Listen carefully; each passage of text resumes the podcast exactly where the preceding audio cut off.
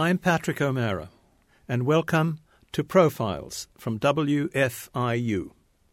On Profiles, we talk to notable artists, scholars, writers, and political figures, and we try to get to know the person behind the persona. Our guest today is Ambassador Faisal Istrabadi. Faisal, welcome to Profiles. My pleasure. Thank you for having me. I would like to talk a little bit about your connections with Indiana University before we go into a more substantive discussion. You attended IU. I did. I sort of uh, grew up in Bloomington more than anywhere else, and uh, I have uh, an undergraduate degree from here, and my first law degree is from what is now the Maurer School of Law. I have an undergraduate degree in uh, chemistry, and my JD is from IU as well, yes. My high school degree, for that matter, is from uh, Bloomington. Bloomington South, yes. And your wife has connections with IU. She does. Uh, Juliet. Uh, Juliet was born in Bloomington. Her father has his PhD from here, and although she grew up at uh, Syracuse, where my father-in-law teaches, uh, she is truly a native Bloomingtonian. And she's actually working in the museum part time, I gather. That's the... right. She's acting curator of the ancient collection in uh, at the IU Art Museum. And your mother and father also had connections? Your mother had connections? Uh, yes. My father was city engineer here in the city of Bloomington uh, when my mother was a student. She did her PhD here. Uh, I think she finished in 1978. My sister has all three of her degrees from here her uh, BA, MA, and PhD.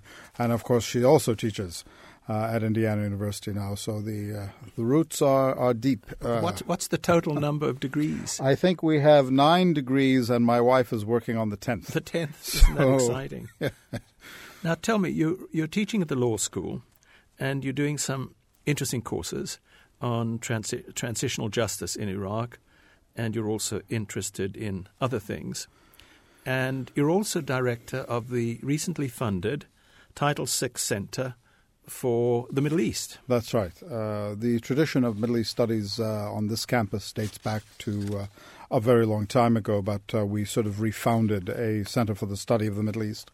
And for the first time, uh, we have uh, Title VI funding from the U.S. Department of Education. We're a so called National Resource Center, which is a very prestigious designation shared by, I think, uh, six or seven other uh, centers here on campus, but we're the newest uh, National Resource Center uh, on the Bloomington campus. You're also continuing as a foreign ministry ambassador. Technically, Technically, yes. I'm on leave from the Iraqi foreign ministry, that's right. And that leads us into talking about what's been going on in North Africa, in the Middle East. It's been an exciting several months. It has been, uh, and I have to say, no one I think saw it coming. Um, uh, after the fact, one or two people sort of claimed that they knew it was going to happen all along, but nobody actually predicted it ahead of time.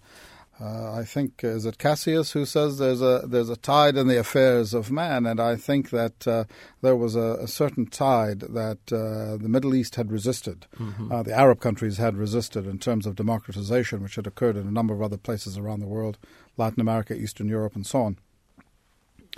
Uh, and I think that the tide simply became uh, irresistible at a, at a unique moment in history, uh, um, and it has been extremely exciting uh, to watch. There are dangers, of course. We don't know uh, what direction uh, we're headed in, at least for the short term. but it is a positive development that at last, at long last, people are demanding their rights, and that long-standing tyrannical regimes are falling one after the other. Maybe we could weave on a, a journey, as it were, starting with Tunisia in January of 2011 and then coming to Syria, where we are now, which is the big issue at the moment. Let's talk about Tunisia first. Um, was that expected in your mind? Not at all. And in fact, I mean, the incident that sort of sparked it all was uh, almost, I mean, I'm sorry, I don't know, I, I, don't mean to be disrespectful, but almost silly. I mean, a, a single uh, sort of um, street peddler was abused by one policeman. And uh, he could not stand it anymore. And uh, I think he self immolated, if I recall correctly. Uh, in any event, he uh, killed himself. And that act sparked the demonstrations, which started in Tunisia that led v- relatively very quickly, within a matter of days, uh, to um, the then president, who had been in power for you know decades. Uh, in the middle of the night, sort of getting on an airplane and finding asylum for himself in uh, Saudi Arabia. And all of a sudden, that opened up the possibilities for other uh, states in the region, for other peoples in the region. Uh, but again, in retrospect, I mean, it was not some grand personage, it was not some uh, uh, homily preached in a mosque. It was uh, just one man saying he'd had enough and responding in, in, in an extreme way, but perhaps the only way he knew how. Uh, and that got his fellow citizens to say enough. It was, uh, it was a remarkable thing to see unfold, actually. Was it time for change? Absolutely. Um, there has been a growing literature, uh, scholarly literature, on, on why it is that uh, the Arab states seem to be resistant to uh, sort of the, the democratic uh, uh, waves, as the scholars like to say, that have occurred. Uh, I think we're now in our fourth wave, as they have it. There were all sorts of explanations, all of which have to be rewritten now. There were just as at one point uh, uh, scholars were convinced that the fact that uh, Latin America was predominantly Catholic, for instance, had something to do with the fact that democracy was not efflorescing there. There were all sorts of explanations for why Islam could not lead to democracy and so on. But it really was time, and I, I, and I think that all of those explanations rang hollow at the time.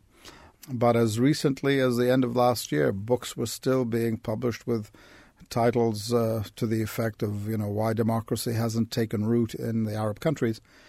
Then in February uh, or late December, uh, February it started in Libya, of course, but in Tunisia it was December, I think early December. Mm-hmm. Um, and um, and there we are. We've been off uh, off and running ever since. I think the mm-hmm. demonstrations may have begun. I thought in and December. then the, the removal. that's right. And then he left. I think yeah. in in uh, in, in January. in January.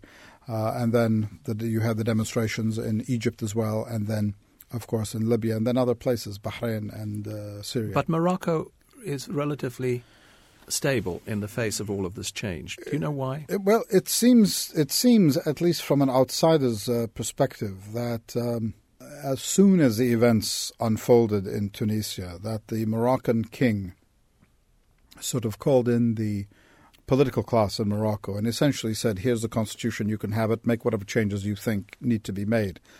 Whether the story is really that simple or not remains to be seen. I, am hearing that there may be some sort of attempts in the palace, in the circle around the king, to try to uh, rein in some of the reforms. But the political class, at least, the, the, the politicians outside the palace, uh, seem to be determined to make the reforms that are being demanded on the street. Uh, and if those changes are made, then I think that uh, the the Moroccan king has a very high probability of surviving. It's it's hard to use the word stability because I mean the one thing these dictators manage to do is to bring stability of a fashion. Exactly. So stability in and of itself is not a is not a, uh, a, a thing that's by itself to be desired. Although on the other hand, it beats it's better than chaos, of course. But if you can have uh, a uh, genuine reform process while maintaining stability. Obviously, that, of course, is the ideal. The king's father, King Hassan, yes, was not what you would call a reforming king. So, no, indeed, uh, Hassan II was. Um, uh, well, he was an autocrat, in fact, yes. uh, and very early, I have to say, in Muhammad VI's reign, the current king, um, he did begin to open up the system. He, mm-hmm. for instance, uh, uh, engendered a kind of a, uh, a truth commission uh, for Morocco that actually looked into the excesses of his father's time. Compensation was offered, in fact, for uh, some of the victims uh, of, of, his father's, I don't want to call it regime, but reign, perhaps. So I, I would say that the process in Morocco has been an organic one that has been uh, partly led by by the crown, or at least that the crown started the process of some of the reforms, which I think have accelerated in light of what's been happening in neighboring states.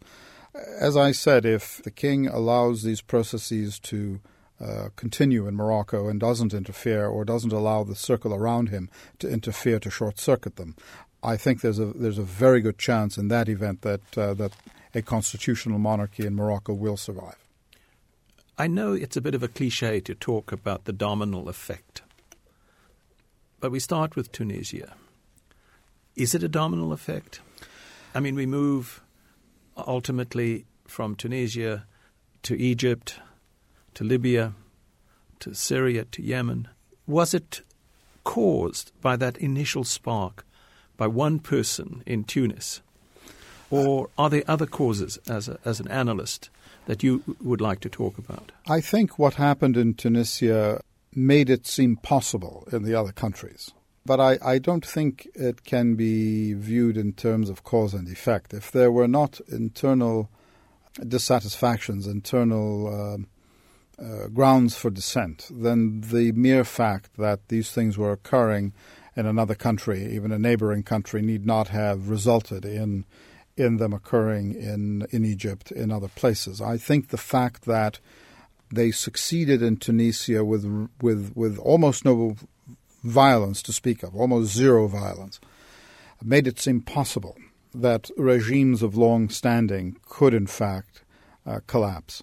Uh, but I mean, you have to look at Egypt. Uh, Egypt had a coup d'etat in 1952 and had had a succession of officers, whether they wore a military uniform or not. Uh, there was a succession of officers uh, starting with General Najib to Colonel Nasser to Anwar Sadat to uh, Hosni Mubarak, who was, I think, uh, I think his title is Air Chief Marshal or something like that. Anyway, highest-ranking officer in the in the Egyptian Air Force. So you had four military officers over from 1952 to 2011. I mean, that's a hell of a long time for a single regime to survive. Uh, not a single election worthy of the name over that period of time, and truly military rule over that period of time. Similarly, in Libya, you had the reign of a single man for 42 years. Uh, from 1969, uh, a man who sort of remade the entire country in his own image without allowing any political dissent uh, to survive. Uh, and similarly in, in Syria, which sort of uh, formalized the concept of the hereditary republic, that regime has been in power something like since 1969 or 1970 also, and you had father, uh, son succeeding his father, which was also probably going to be the case in Libya, and uh, the regime had certainly planned on the same occurring, that son would succeed father in Egypt.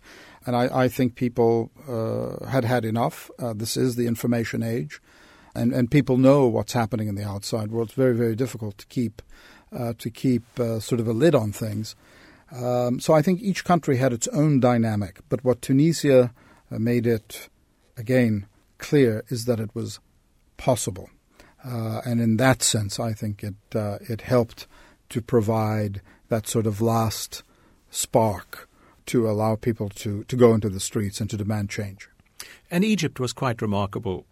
When you think about President Mubarak and the idea of the dynasty of his son succeeding him. And then suddenly we see large, hundreds of thousands of people gathering in that's, Cairo. That's right. In one square, animated by probably Twitter, Facebook, and word of mouth. That's right. And um, it was truly remarkable, as is the fact that he ultimately, Mubarak, stepped down but stayed in the country. Now, I mean, whatever else that I think speaks to to something. Uh, maybe it's it's self delusion, and he certainly, as all of these dictators become after so many decades um, in power, they do become self delusional. Uh, I mean, his last speech to the country when when Mubarak was trying to sort of stem the tide, he was speaking. Uh, to his children and you know in the in the country and uh, long past as they say the sell by date of that concept uh, but completely out of touch. Uh, but nonetheless, he didn't uh, abscond with billions, uh, whatever may be squirreled away is another story, but he didn't abscond to Saudi Arabia or elsewhere. And in contrast to Gaddafi, um, Mubarak could certainly have um, found uh, asylum in the Arab world, in Saudi Arabia or elsewhere in the Gulf. Uh, but he didn't. He stayed, and I think that's to his credit. But there is a disconnection from reality, in fact, when you get to the point that uh, it is uh, uh, only you can rule and the great uh, Egyptian uh, uh, advocate for reform, who was also a colleague here as a visiting professor at Indiana University, Saad Ibrahim, always used to make the point that uh, Hosni Mubarak has ruled Egypt longer than anybody since Ramses II. I'm not sure that's strictly true, but uh, it, it, it, makes a point. Um, and Professor Ibrahim had actually been a victim of, Mubarak. He had indeed. He had uh, been um, uh, imprisoned for a number of years and uh, was only set free when uh, the United States Congress intervened to cut off something like $100 million or more in U.S. uh, aid to Egypt. And then all of a sudden, the Egyptian uh, Court of Cassation, it's the equivalent of a Supreme Court, um, found legal grounds to, uh, coincidentally at that moment, to to uh, reverse his conviction. But he had uh, suffered, in fact, yeah. Uh, in in prison and uh, had been uh, partly incapacitated. In fact, the, physically. The big questions with Egypt, maybe, there may be three big questions. One is the relationship with Israel. The second is what is going to happen to the Christian minority, and is there going to be some very new fundamentalist presence in Egypt. And then the third is the crisis of expectations. Are these people who are on a really major democratic movement ready to accept reality? Uh, well, I mean, you're asking a series of uh, superb questions, which are in fact the questions that, that have to be answered. Uh, let me start uh, sort of with with the, with the last one. One of I th- one of the problems certainly uh, that we saw in Iraq. Also, a tyrannical regime was removed, obviously, very very diff- in a very different way. The concept of democracy, which emerged, uh, was one of a majoritarian uh, democracy, not of a sort of constitutional democracy, not of a democracy that limits the rights of the uh, majority. Quite the contrary. Uh, there is a danger of uh, of that emerging in Egypt and in other states. Uh, again, it is in part uh, because of these stultifyingly rigid regimes which have been replaced now that the conversation about what it means to be a democracy in the modern world uh, has not been occurring uh, in the Arab world uh, as it might have. So that again, the understanding of what a democracy is is uh, varies very differently from what we uh, expect it to be. Concomitant with that issue, of course, is the issue of uh, the expectation that by having a democracy, all problems will be solved. And of course, we know that's certainly not the case. And in fact, if anything, it becomes harder to uh, resolve uh, uh all manner of issues if the decision making is not constricted to one man or to a, a small circle of men. And in, in general, in the in the Middle East, it has been uh, men, uh, as a matter of historic fact. Uh, so, so this is certainly a problem, and that can lead to the disenfranchise, uh, to to a sense of uh, disenfranchisement, in fact, or, or disenchantment at least, uh, from uh, democracy. The other issue is what is going to be the role of the religious parties in each of these countries, and that obviously remains to be seen. The only place we have any data happens to be in, in, Tunisia, which has already had its first elections where the uh, religious parties did well and uh, obtained a plurality, but not a majority.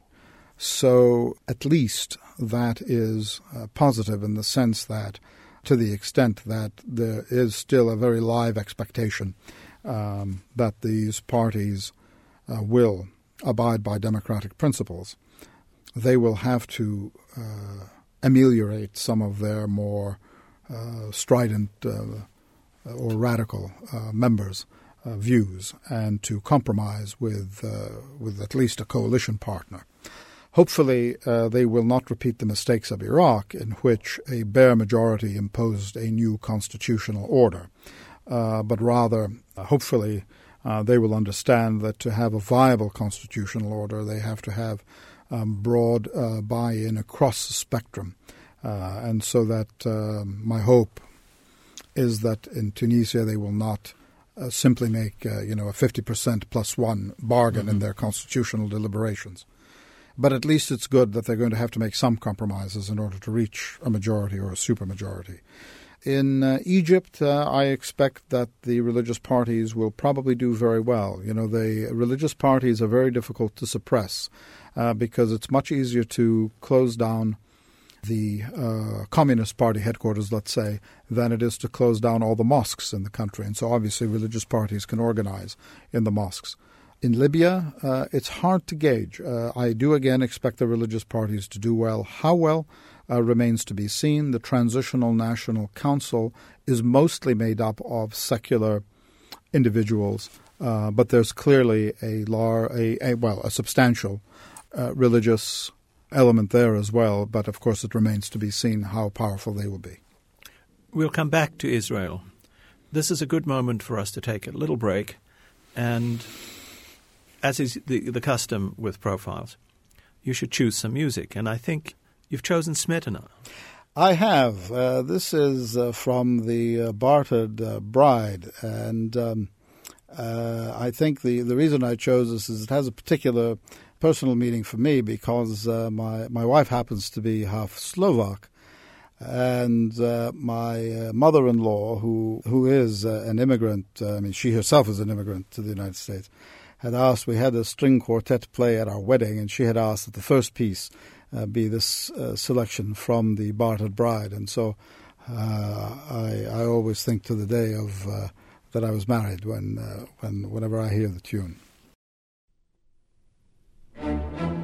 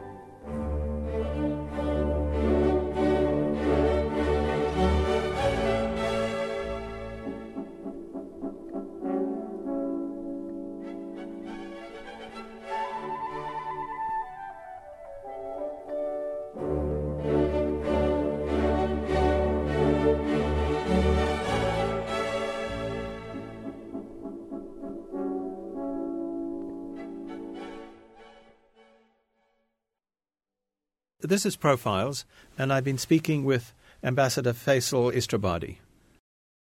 Production support for Profiles comes from Smithville, a locally owned business serving central and southern Indiana since 1922, with residential and business internet, voice, and security services. Smithville, local pride, global technology. Information at smithville.net. Faisal, let's continue our discussion, if we may.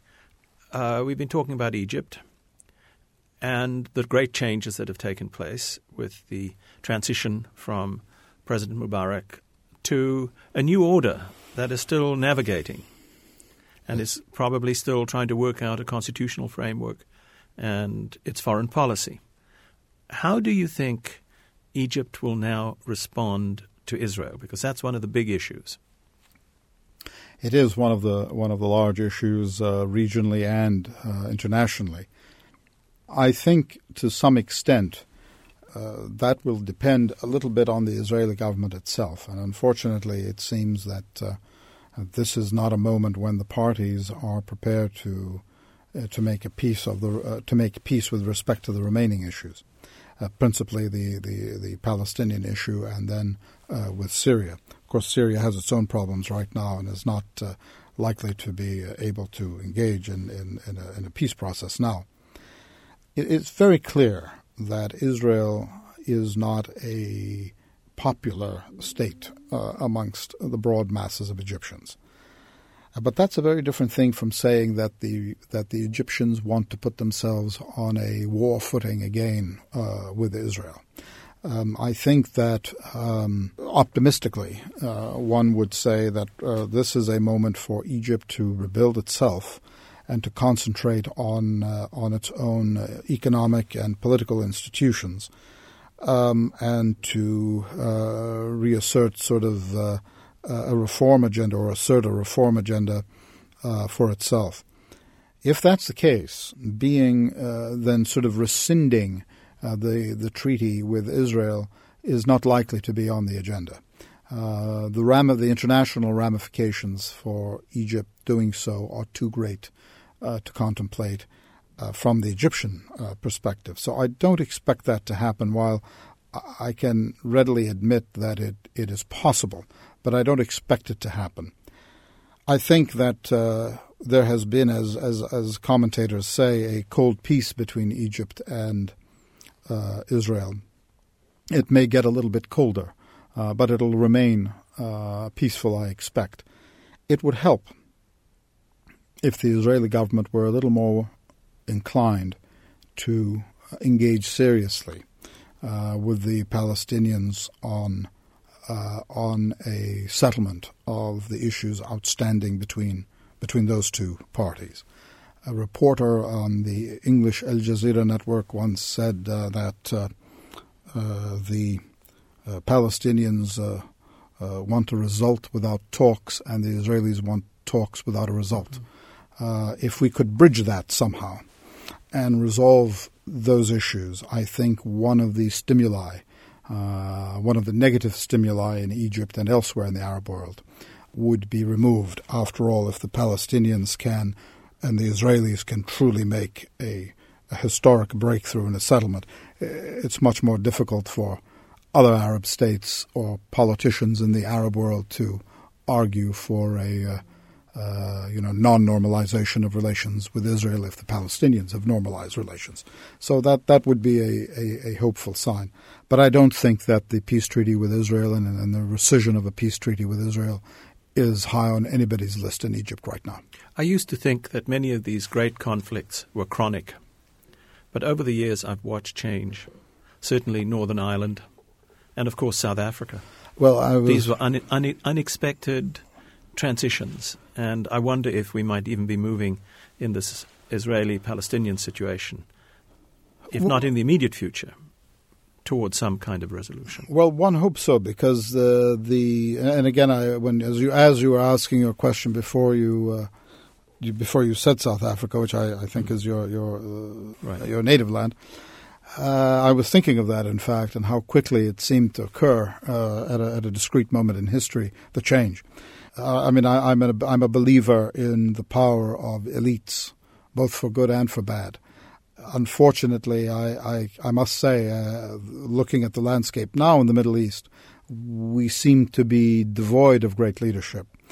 But maybe some uh, more popular movement will, will, will, will force leaders to behave in ways that are greater than perhaps their natural tendency might otherwise lead them because I think that the region and the world are tired of this uh, dispute. It's clear uh, Israel is, is there to stay. Uh, it's clear that the Palestinians are also there to stay, and therefore some accommodation has to be made. Um, and I think we also all more or less know what the parameters of a settlement are. There's going to be a two-state solution Absolutely. and some accommodation on uh, Jerusalem and on and adjustment of borders. Um, the, the, difficulty has not been in get the difficulty has been in getting to a result that we all know is the solution, not the solution itself. So hopefully you're right. Perhaps we should chat a little bit about Libya. There again, 18 months ago, who would have thought there would be this level of fundamental change? Uh, you know, that's true. And in fact, if you look at Libya, three years ago, Libya was elected by the United Nations General Assembly to the Security Council as a uh, as a rotating member. The former Libyan foreign minister was elected uh, uh, president of the United Nations General Assembly, and uh, Muammar Gaddafi, famously two years ago, was uh, gave his speech in New York uh, when he was ripping up the charter and carrying and living on in a tent and, and living in a tent uh, somewhere in New York. I think he tried to pitch it in Central Park, as I recall. And here we are. It's uh, it's been a remarkable transformation. Um, and and one other thing I should say: three years ago, they were elected to the uh, Human Rights Council in Geneva. Uh, so what a remarkable transformation uh, it has been.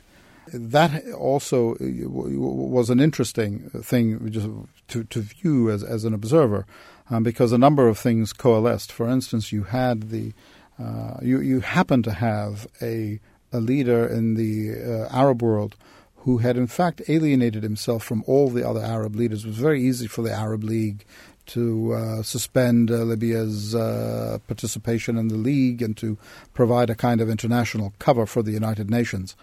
Uh, it has proven a bit more difficult uh, in the case of Syria, although that too has now happened the suspension of Syria's membership in the Arab League. And, and also the fact that he had no, uh, Gaddafi, that is, had no place to go in the Arab world, although he might have found a place in Africa, actually, including perhaps in South Africa, uh, had he applied for asylum there. Uh, because in the particular case of South Africa, it was uh, that he was a very early supporter of the liberation uh, of the of the anti-apartheid yes. Uh, movement in, in South Africa, and uh, at a time when it had not yet become fashionable to be against the apartheid regime. So it's been a remarkable transformation, and yet you see again, it took nine months. I mean, he had forces that were loyal to him. It took NATO bombing with uh, a revolution, truly a revolution. Um, and yet it took still nine months uh, to remove him. Um, it's always remarkable to me, these sort of dictators who have been there decade after decade after decade. You know, how much is enough? And at one point, uh, does one not say to oneself, as Ben Ali of Tunisia said, let me get out while I can, mm-hmm. uh, at least to preserve life and limb and myself and my family? It always am- amazes me that uh, these leaders. They stay on. They do. You know, talking about Libya, I think it's very, very interesting that you now have a project. Yes. In collaboration with Syracuse University and Indiana University is really delighted that you have moved in that direction. Tell me more about it. Well, it is a program that uh, is funded by the uh, United States through a grant by the United States Department of State, uh, in which my, the center that I'm director of, uh, the Center for the Study of the Middle East, and the Center for Constitutional Democracy, uh, which I'm also affiliated with, are heading up a, uh, a project to support the fact gathering of the uh, United Nations Libya uh, Inquiry Committee, um, commission rather, the United Nations Libya Inquiry Commission. Um, we will be gathering uh, records from open sources uh, regarding uh, violations of international human rights law standards uh, by all parties in Libya since February 17th of 2011. Uh, the project, um, uh, again, will contribute to the report uh, that is being prepared by the Libya Inquiry Commission. With the expectation that the findings of the commission will then be turned over to the International Criminal Court, which you'll recall uh, has uh, a, a, Security Council referral to investigate uh, allegations of violations of international criminal law in Libya. So it's a very exciting thing for us to be Does involved Does this include in. interviews?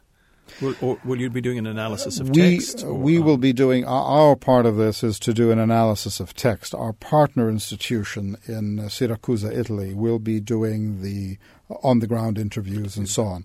Uh, but our our role, and it is uh, the there are three faculty coordinators, uh, my uh, I and uh, Professor David Williams and Professor Tim Waters at the law school, will be doing a textual analysis of open sources uh, using uh, about uh, 12 Indiana University students.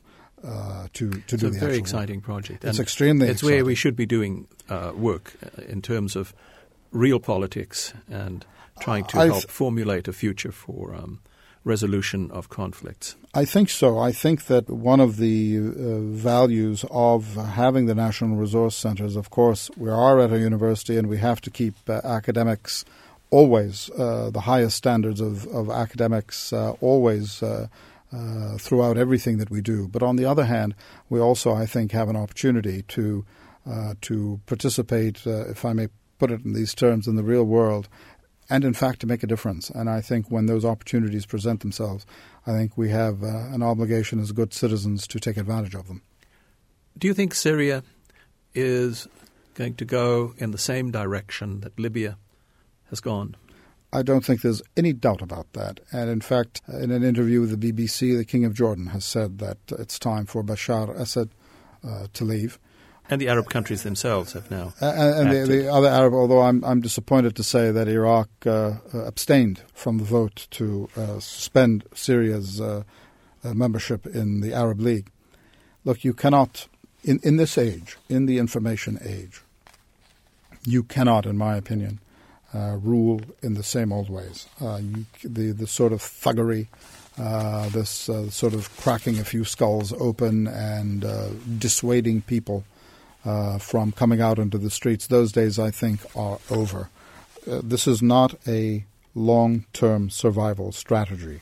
Um, Bahrain, for instance, which erupted, uh, as you'll recall, in, in, in, some violence as well, uh, that seems to have been quelled for the moment. And I stress the word for the moment. Again, people who took to the streets demanding reform in Syria and in Bahrain, when they were met with violence, only then change the agenda to regime change. That is, therefore, this sort of response, as Gaddafi demonstrated, as the Syrian regime is demonstrating, as the Bahraini government demonstrated, these are not long term survival strategies. It may take uh, more than seven, eight, nine months, but in the long run, these regimes will collapse.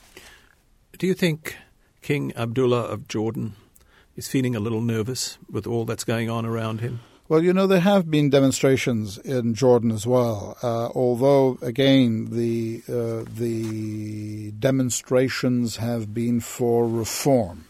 It's going to depend on, uh, I, I, have no doubt that there, there is some uh, nervousness on his part, but I think that uh, uh, he also is attempting to engage in a process of reform to the extent that he succeeds.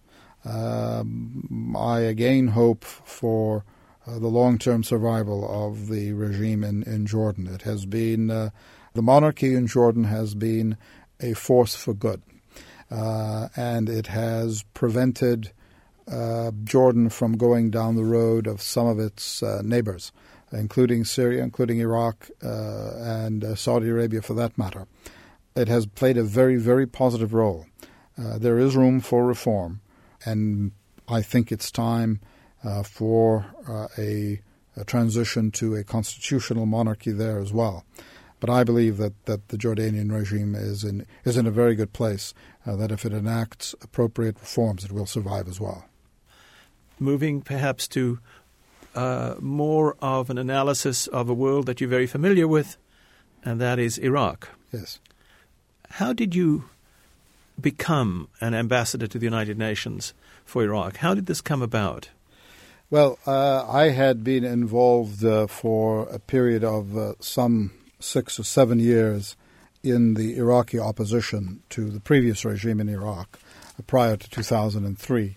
And I had worked for a man named uh, Adnan Pachachi, who ultimately in 2003 became a member of the uh, governing Iraqi governing council presidency. He has been described uh, as the most liberal member of the uh, of the uh, Iraqi governing council, and indeed he he was.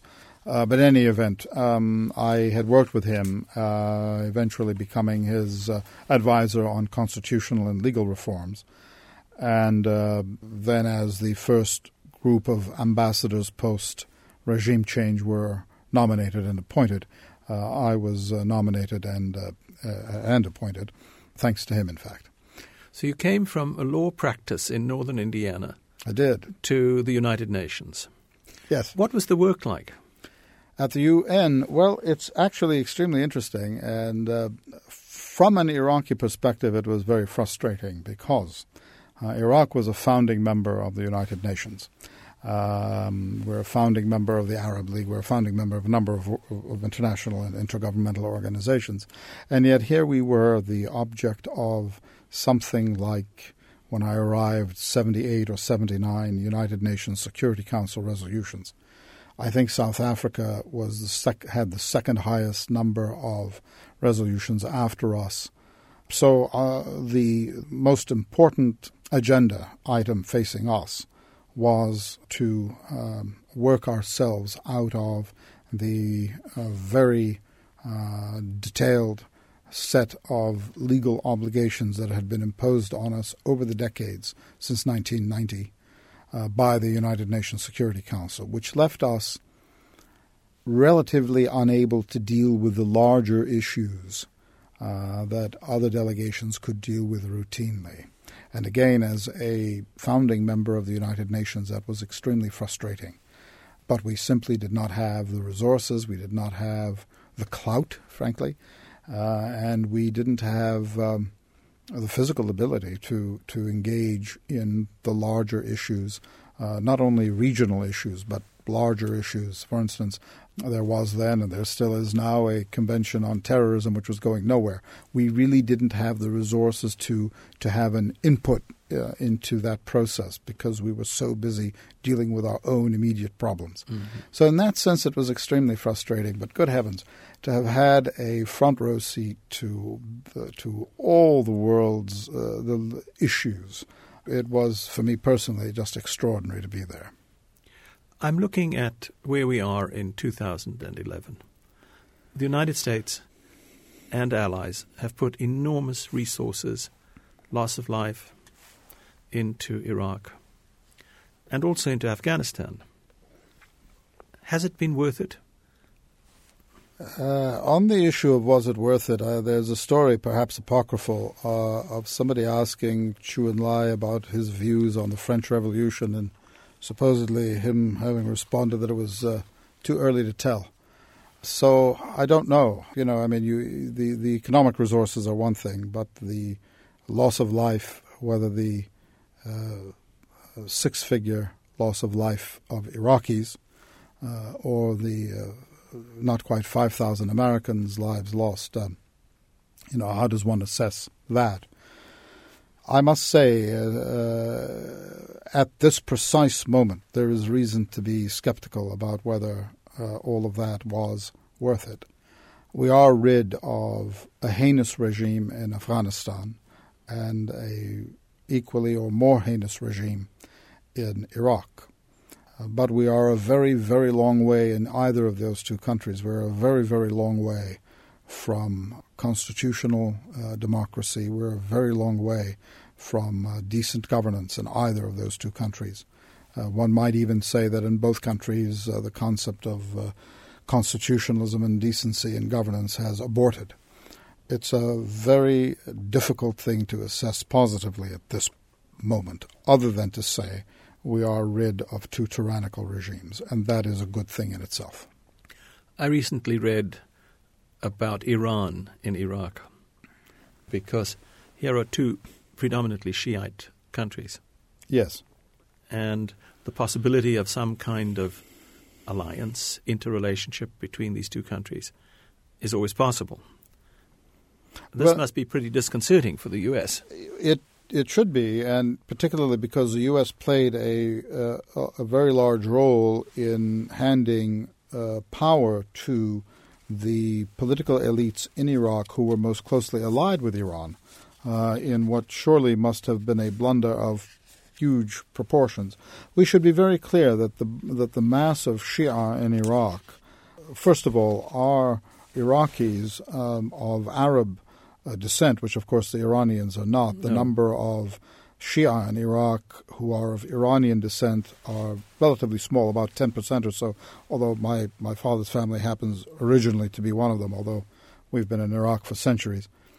So the loyalty of Iraq's Shia, the broad mass of Shia, is clearly to the state of Iraq, which they proved in eight years of cruel warfare yeah, with, Iran. with, it, with Iran. Uh, but unfortunately, the uh, Shia religious parties in Iraq have, many of whom spent uh, their exile in Iran, uh, have very close connections with Iran, which we're now seeing uh, as the Arab states, on the one hand, are uh, sort of ostracizing Syria, whose sole ally in the region is Iran, and we see uh, the Iraqi government uh, allying itself again with the Syrian government on the side of with Iran rather than with the other Arab states. Yeah, exactly.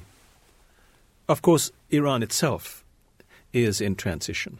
Yes. And I am not sure where President Ahmadinejad comes down, whether he is, as some people maintain, a reformist who is aware of the theocratic in, in intervention and the need to move beyond it, or whether, in fact, he is to be seen as one of the empire of evil.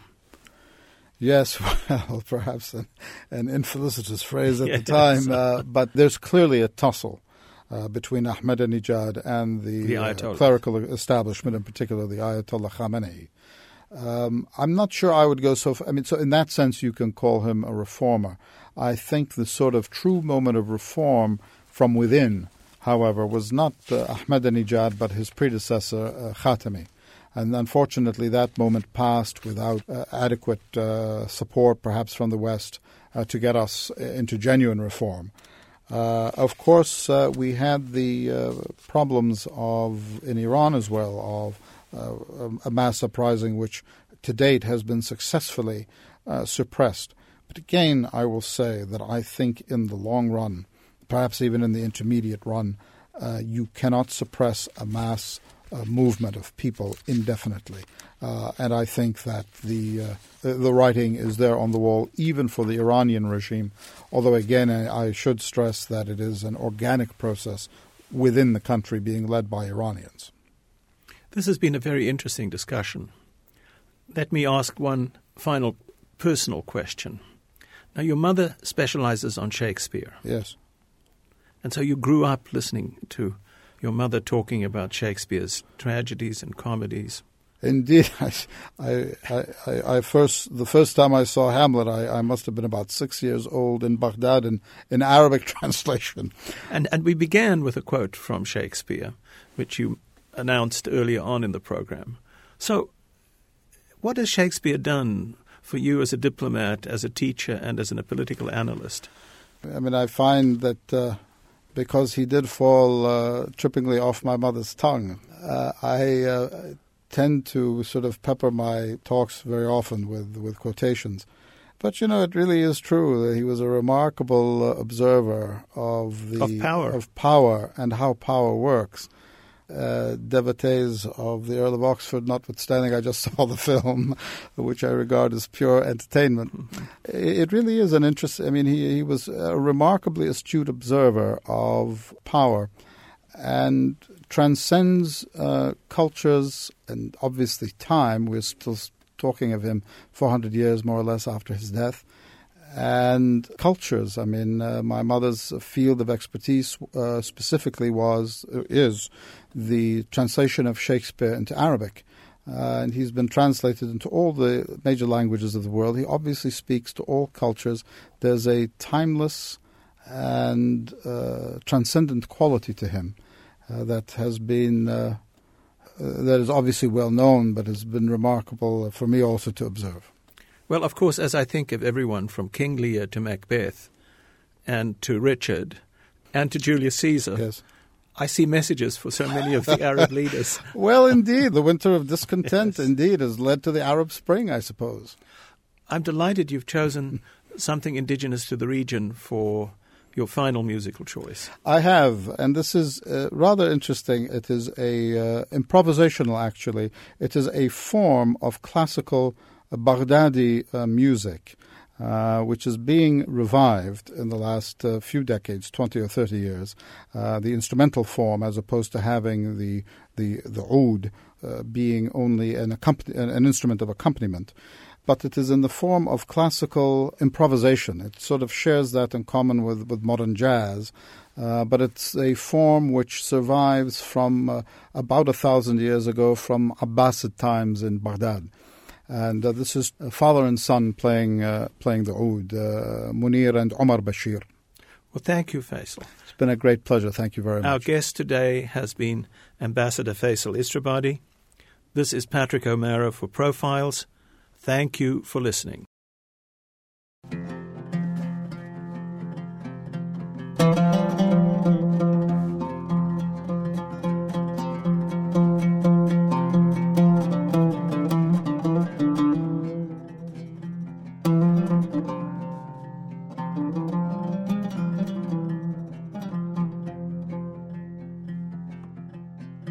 Música